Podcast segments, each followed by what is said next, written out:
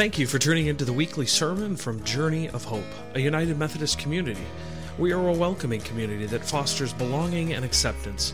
Through ministries, we enable individuals to transform their lives as they learn to follow Jesus Christ.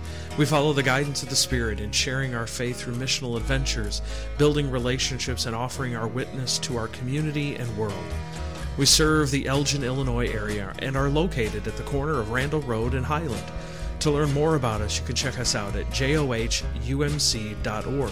or any of our social media platforms by searching Journey of Hope. And now, here is this week's message. Our scripture reading today is from Psalm 141, verses 1 through 4. I call you, Lord, come quickly to me. Hear me when I call you. May my prayer be set before you like incense. May the lifting up of my hands be like the evening sacrifice. Set a guard over my mouth, Lord. Keep watch over the door of my lips. Do not let my heart be drawn to what is evil, so that I take part in wicked deeds along with those who are evildoers. Do not let me eat their delicacies. I'll be reading from 1 Thessalonians chapter 5 verses 12 through 19 and Matthew chapter 7 verses 7 to 11. Now we ask you brothers and sisters to acknowledge those who work hard among you, who cares for you in the Lord and who admonishes you. Hold them in the highest regard in love because of their work. Live in peace with each other. And we urge you, brothers and sisters, warn those who are idle and disruptive, encourage and disheartened. Help the weak to be patient with everyone. Make sure that nobody pays back wrong for wrong, but always strive to do what is good for each other and for everyone else. Ask, and it will be given to you. Seek, and you will find. Knock, and the door will be opened to you. For everyone who asks receives, the one who seeks finds, and to the one who knocks, the door will be opened. Which of you, if your son asks for bread, will give him a stone? Or if he asks for a fish, will give him a snake? If you then, though you are evil, know how to give good gifts to your children, how much more will your Father in heaven? Give gifts, good gifts to those who ask for it. Rejoice always, pray continually, give thanks in all circumstances, for this is God's will for you in Christ Jesus. Do not quench the Spirit. May God bless the reading and hearing and understanding of His word. So here is uh, here's where I would normally say that as we conclude this worship series, but you see, with our 531 initiative, I'm not going to, because we've got a lot of work to do. We have a lot more prayers to say, more time to reflect and listen to God's voice, and more time to share conflux moments with each other.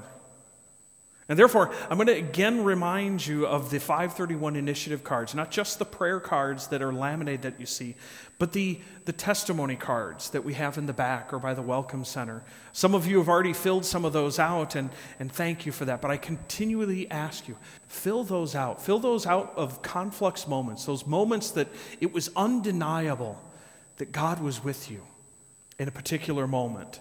And share those so that we can share them together so that we can learn from each other as we gather. And so I want to share one with you this morning, uh, one that I received last week.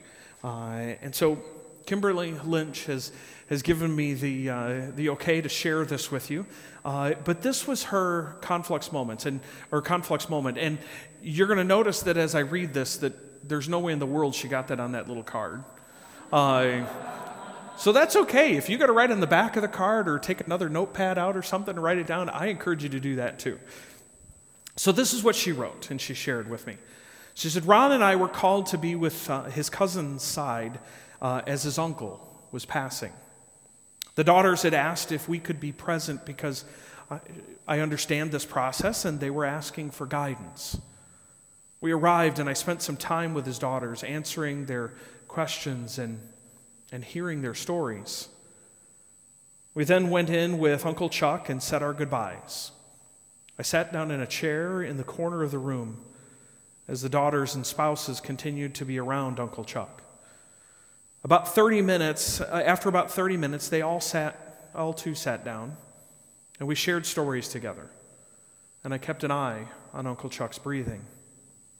I noticed a huge change in his breathing and told the daughters that his final moments were getting real close and, and asked if they wanted to be around him, and they said yes.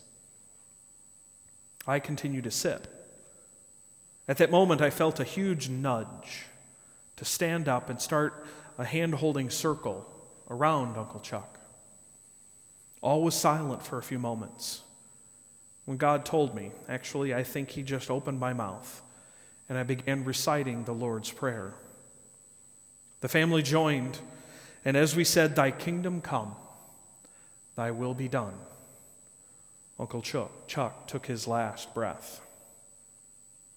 After this took place and the daughters were around him, his daughter Cheryl came up to me and thanked me for starting the Lord's Prayer exactly when I did, stating that Uncle Chuck prayed this prayer every night before he went to sleep. She wanted to herself, but the words would not come. She said at that exact moment she knew Uncle Chuck and God were standing together, reciting the Lord's Prayer together, and God's will was done. He was now free from suffering and pain. I never thought of this as a conflux moment and just thought I was grateful for that I was at their side. But now I understand this moment was far more. It was an undeniable conflux moment. And so, where are those for you? Where are those conflux moments for you? Uh, someone else shared one. Uh, actually, it was on a post on our on one of the uh, the Journey of Hope's uh, daily uh, daily posts that came out with with uh, reflection questions in those scripture passages that I normally give you every week. And, and this one was talking about somebody who, who stepped away to handle a pretty difficult conversation on Friday, but then returned to see this wonderful group of United Methodist women gathered around a table, eating and celebrating each other and sharing with one another some of the, some of the things they see the church doing. It was a conflux moment for her. And so I'm going to remind you again your bulletins you have handy. They have scripture passages. They have questions to reflect on and, and think about over this next week. It also has places for you to jot down notes so that when God speaks this morning, and I'm not going to say that, that God hasn't already spoken, but when you hear God speak, that you would jot those down so that you don't forget those. Will you pray with me? Gracious and Almighty God, we come striving to hear your word, to hear your message for us today. And so, God, I ask that the words no longer be my own. God, that the words that I speak are your words, your words for your people, your message for your people. So speak God, as we are listening. And Creator God, break through our lives and journey of hope with new opportunities, new life, and new power to do far more than we could ever imagine. In Jesus' name, amen. Let's go back a little ways. In 1722, Count Nicholas Ludwig von Zinzendorf, I'm not sure if anybody has heard of that name before. Uh, if, if there were any, uh, actually, I should probably ask because uh, Ted Winnington is probably watching, and Ted's going, Yes, I know who Zinzendorf is, uh, as a good historian would. Uh, but Zinzendorf was upset by many of the things happening to Christian exiles that came from Bohemia and Moravia. And in kindness and mercy, he let them create this, I guess, this sense of community at his place in Germany.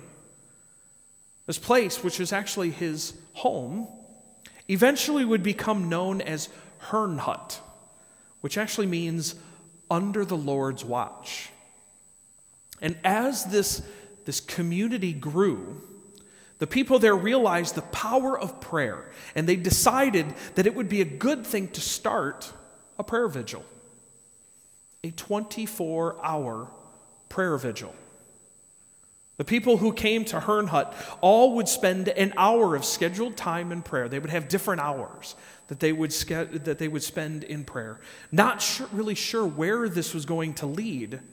After all, they thought it might only last a day or two of this 24 hour prayer vigil.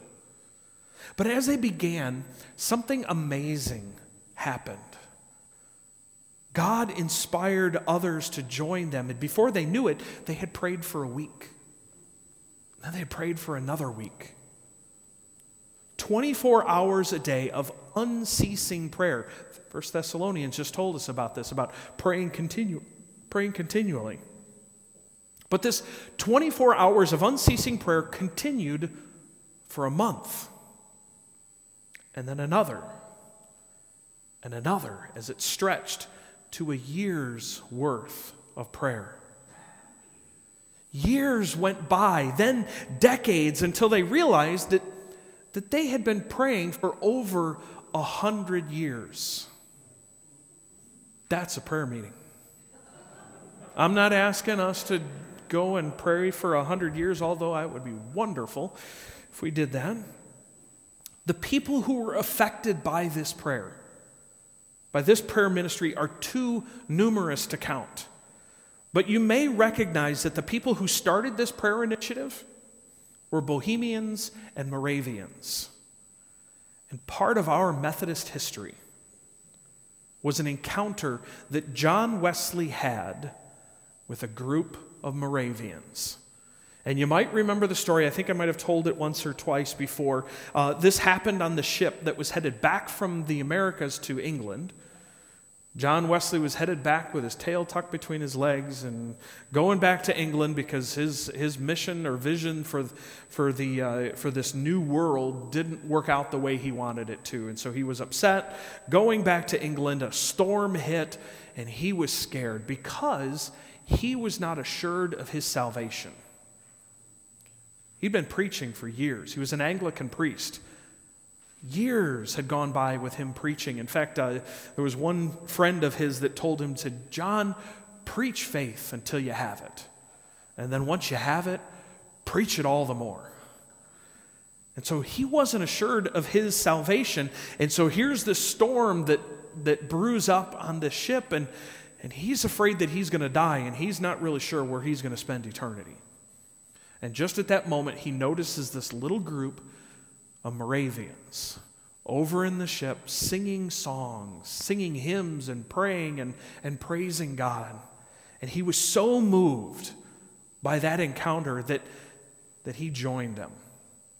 He would join them at Herrnhut in prayer and in worship. And it was after leaving one of those meetings that, that his heart was strangely warmed, his Aldersgate experience when John had this conversion experience and was finally assured of his salvation. Prayer, persistent prayer, 100 year long prayer initiatives helped to form John, Wes- John Wesley, and therefore, who we are all today. We all have this connection back to Herrnhut. Now, we have heard over the past couple of weeks about prayer. Scripture, like the ones that we heard this morning, have told us to pray continually, without ceasing, fervently, and asking God to provide for us. Jesus tells us that we should ask, that we should seek, because when we do, we will receive and we will find. If we ask for doors to be opened, if we are asking correctly in the name of Jesus, in God's will, the door will be open to us. Our 531 initiative is relying heavily on this truth. We want God to break down barriers, open doors, release the power God has already put it within us. Why? So God can do immeasurably more than we could ever imagine. If this is truly what we want, we need to trust that God will provide. And if we believe that God will provide everything that we need, then prayer is not optional. If we believe that God will provide everything that we need, then prayer is not optional. We've had two weeks already of this initiative, praying at either 5:31 in the morning 5:31 in the evening or maybe you just continue to pray this all day long. And I wonder if anything has come up. I wonder if anything has started to bubble to the surface with all of you. I mean, have you have you noticed a nudge? Have you noticed a, a calling? Maybe maybe a barrier has been knocked down or a door has been opened to you that before seemed that it was locked tightly. Where have those circumstances been? What testimony can you give? Again, write them down and share them so that, so that we can all share with each other. I'm not sure actually if our link is working or not this morning uh, for the 531 online form. No? Okay. We're going to send an email out to everyone so that we can get that link up there so that if you wanted to fill one out online, you can do that like we had, uh, we had one last week. Uh, but we'll get that put back up there for you. Uh, and so let me remind you that we've talked about different forms of breakthrough prayer. We've talked about, if you remember, threshold prayer, which is a prayer of not really knowing what we are looking for. Just basically saying, God, hey, here I am. Use me. Guide me. I don't know where you're going to take me. I don't know what you're going to put in front of me, but God, use me. We don't know, and so we let God guide us. The archer's prayer of knowing a direction, but needing God to kind of make a way, to clear a path, or to provide something for us. And then there was the prevailing prayer. The prevailing prayer of moments where we run, in, run into that brick wall and we can't see a way around it. We almost just want to give up. And so we pray for that barrier, that obstacle to be removed so that we can continue with God's will and God's plan. This is definitely a breakthrough type of prayer as we ask God to remove those specific barriers that are in our way. And last week, we talked about conflux moments, and these are the times when it was undeniable that God's presence and action was with us. And I've got to say that it has been absolutely inspiring to hear so many of you talk about the moments in your past that you initially thought may have just been like a special circumstance or a coincidence, but now you realize the very presence of God in that moment. In that moment of your life. This tells me that you are not only praying the 531 prayer, but that you are listening to God speak through your past experiences. But what do we do when we don't feel like God is either hearing or answering us? Have you ever had a season in your life when you felt like, like God was silent? You've prayed and prayed, maybe for healing, for answers, for open doors, and so far, nothing. What now? Where do we go from here? I want to share with you another passage of Scripture from the Gospel of Luke. It's Luke chapter 18, verses 1 through 8. And he told them a parable to the effect that, that they ought always to pray and not lose heart. He said, in a certain city, there was a judge who neither feared God nor respected man. And there was a widow in that city who kept coming to him, saying, Give me justice against my adversary. For a while he refused, but afterward he said to himself, Though I neither fear God nor respect man, yet because this widow, widow keeps bothering me, I will give her justice, so that she will not beat me down by her continual coming. And the Lord said, Hear what the unrighteous judge says. And will not God give justice to his elect who cry to him day and night? Will he delay long over them? I tell you, he will give justice to them speedily. Nevertheless, when the Son of Man comes, will he find faith on earth? Jesus taught his disciples to pray and to never lose heart.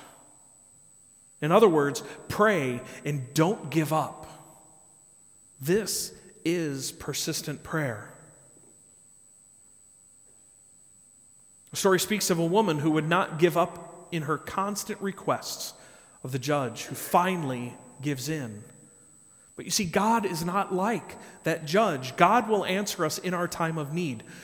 Sometimes the answers aren't what we would hope it would be, but they are answers nonetheless.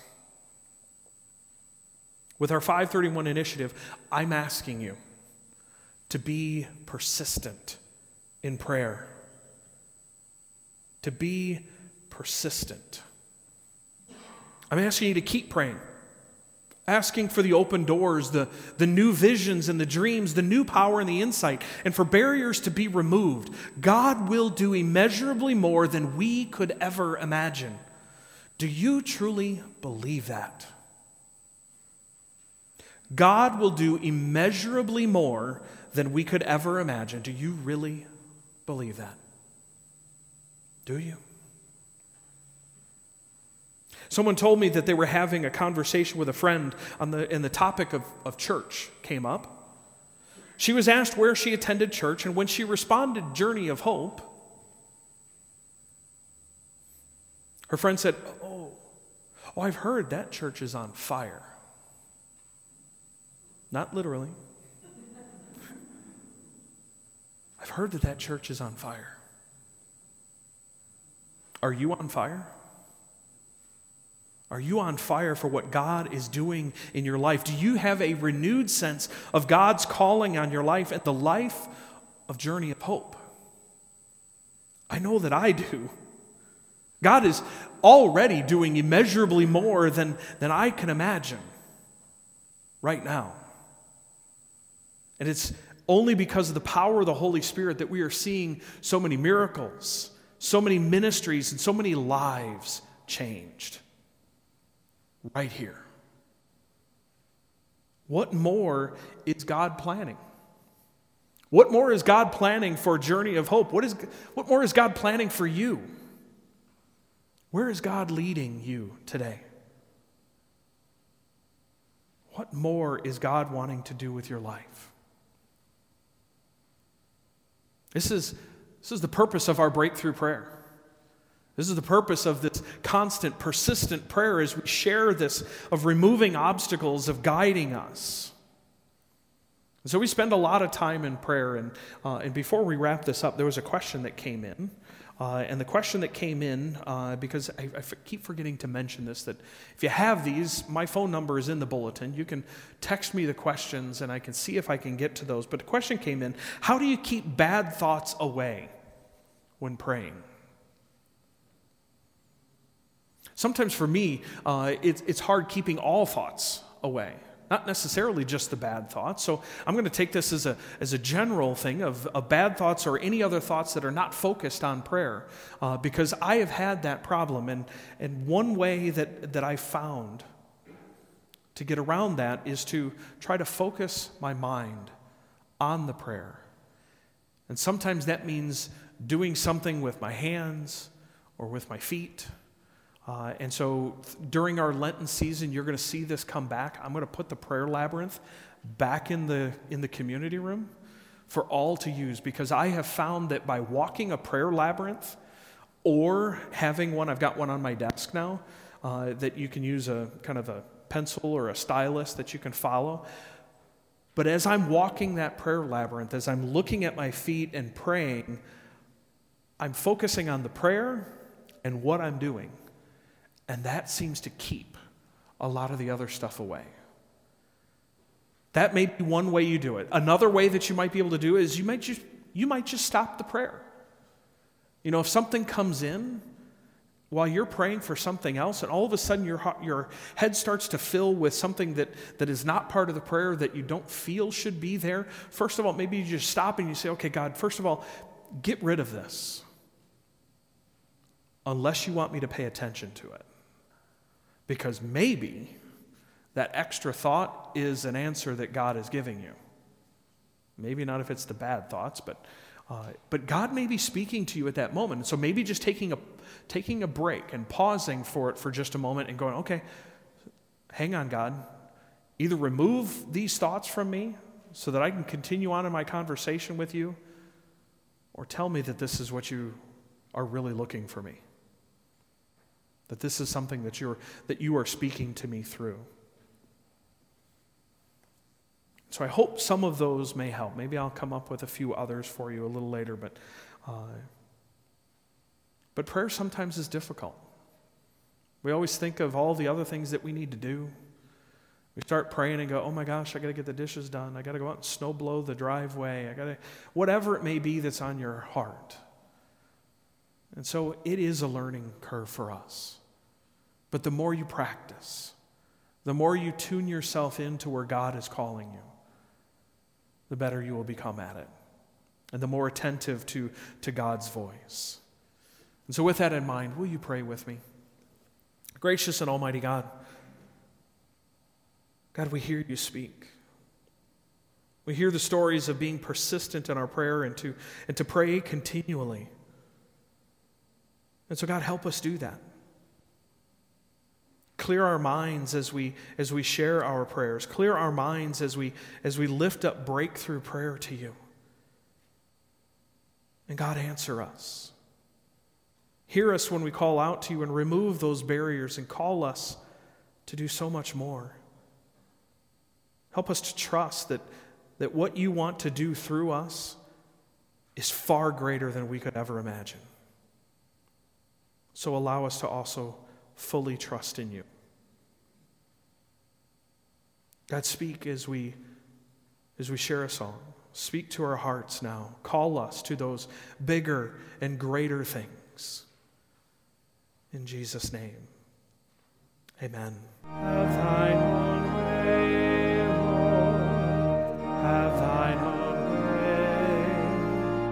May that truly be our prayer this morning that God has his way with us. That God continues to guide us as we pray, as we pray that breakthrough prayer and ask God to remove all the barriers and to inspire us with new dreams, new visions, new power, and new opportunities. May that truly come from God through all of us here. And so now, as we get ready to leave this place, go next door into the community room and enjoy some fellowship time and some, some cake. Uh, may you go knowing that the love of God, the grace of our Lord and Savior Jesus Christ, and the fellowship of the Holy Spirit goes with you, and it goes with you always. Amen.